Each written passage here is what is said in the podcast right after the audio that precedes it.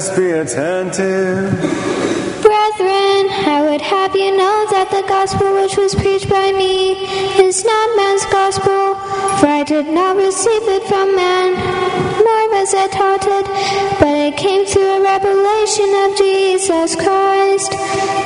For you have heard of my former life in Judaism, how persecuted the church of God violently and tried to destroy it, and I advanced in Judaism beyond many of my own age among my people. So extremely zealous traditions of my fathers. But when he had, who had set me apart before I was born, and had called me through his grace, was pleased to reveal this unto me, in order that I might preach him among the Gentiles. I did not come forth with flesh and blood, nor did I go up into Jerusalem uh, to those who were apostles before me, but I went away into Arabia, and again I returned into Damascus. Then after three years I went up to Jerusalem to visit Cephas and remained with him fifteen days.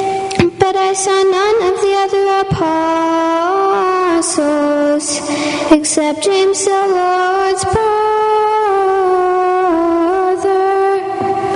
Peace be with you, the reader.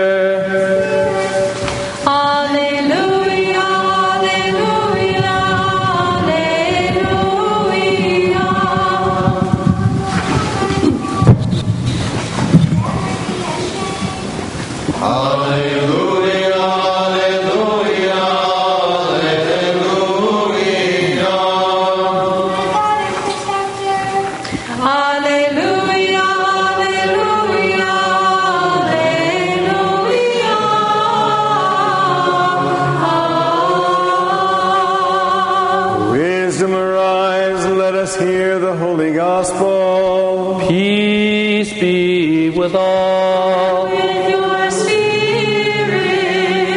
The reading is from the gospel according to St. Luke. Let us be attentive.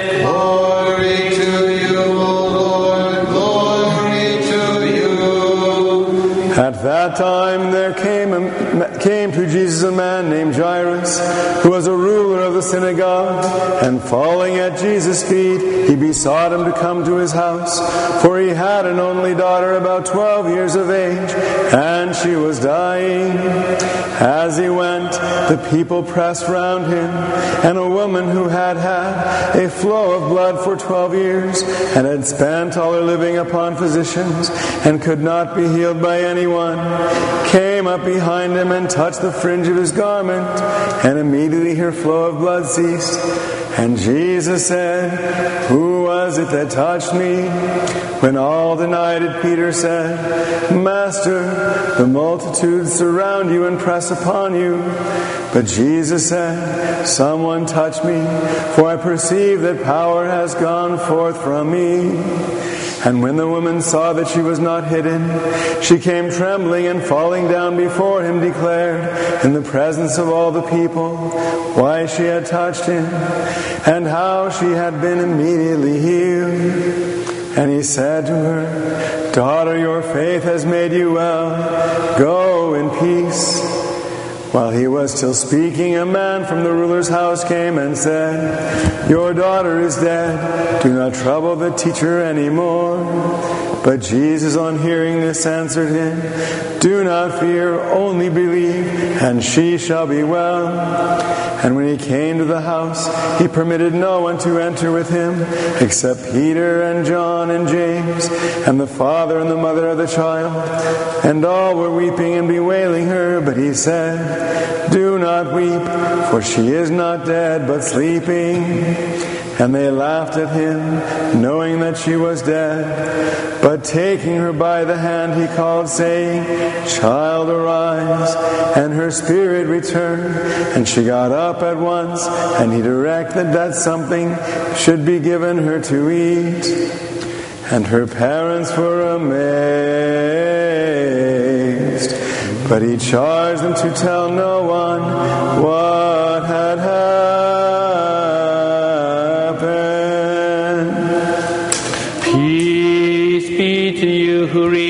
good tidings. Glory to you, O Lord. Glory to you.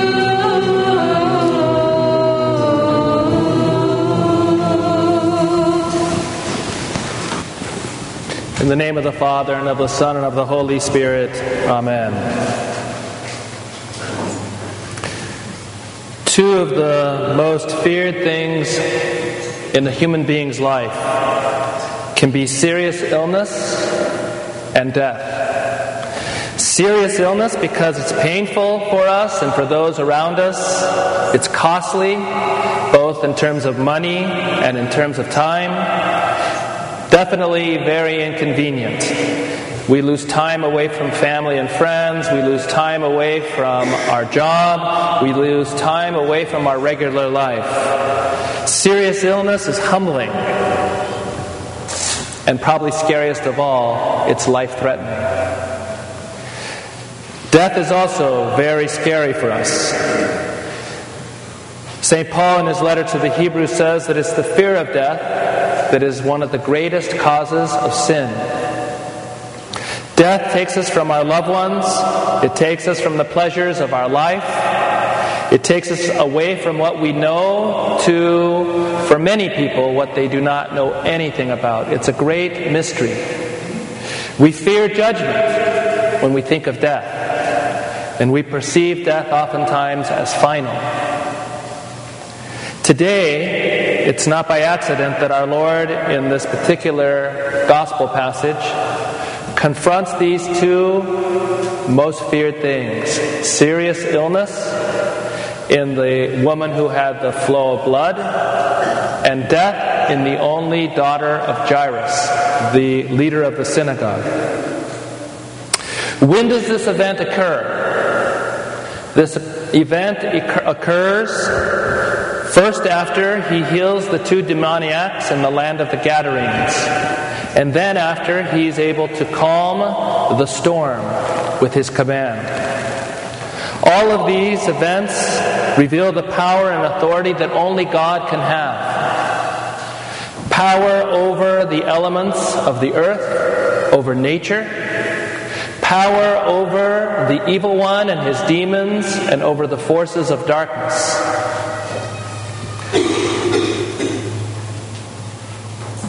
So today, let's examine these two situations. First, the only daughter of Jairus. As I said, he was a ruler of the synagogue and he was a ruler of the people. Neither Jairus nor the people around him had a clearly defined idea or belief in the afterlife. They were grappling with this idea before them. He was dealing with a double blow the sorrow of a parent over a child, the only child who is seriously, seriously ill with death imminent, and also humiliation before the people. Back then in Judaism, no matter who you were, if you had a child who was seriously ill and death was imminent, people saw that as punishment from God. And so they would have been talking amongst themselves. What did he do wrong? How has he misled the people or misused his power and his authority?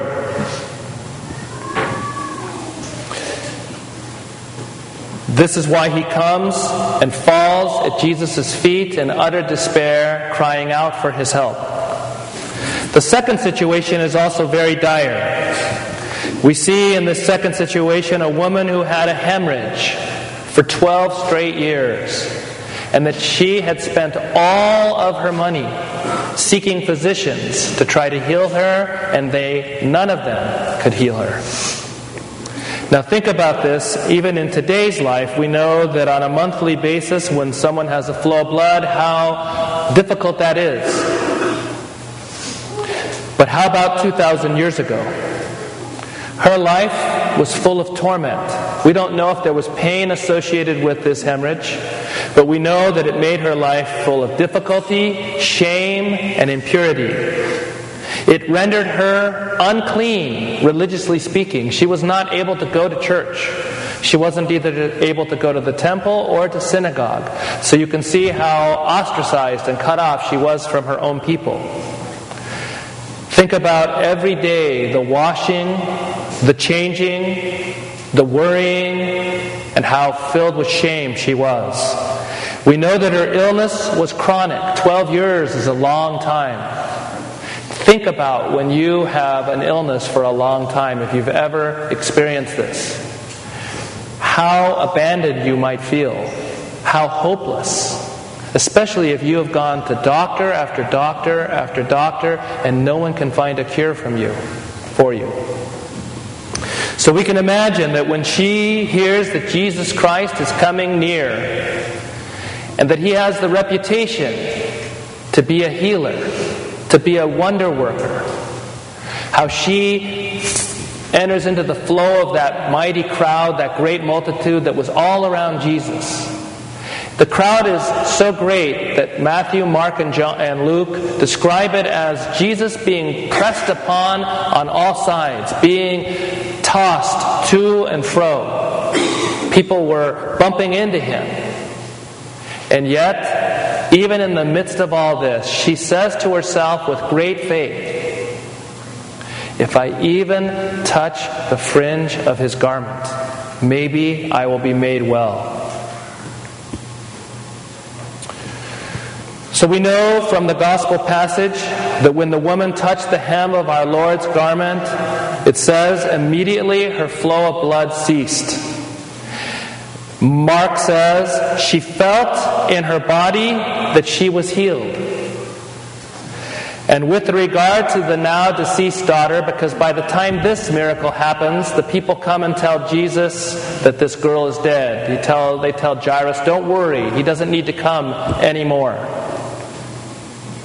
But he takes Peter, John, and James and the parents, and he goes into the daughter's room, and he takes her and touches her hand to hand, and he speaks to her soul, Daughter, arise. The soul, in obedience, comes back into the body, but not the same diseased and sick and ill body, but because Jesus touched that girl with his hand, his divine power, his sanctifying and healing power came from him through to her and healed that body. So that when the soul in obedience came back into the body, it was a whole, healed, healthy body of a young girl. And he lifted her up and he gave her something to eat and he restored her healthy and whole back to her parents. What do we learn from this?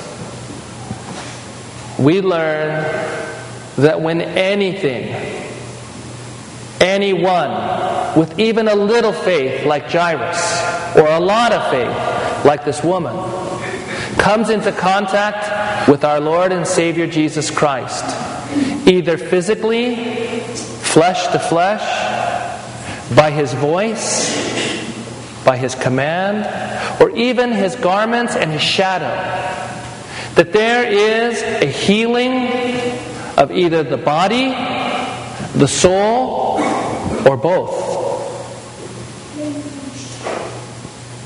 This is why in the church we say, with the fear of God, with faith, and with love, draw near.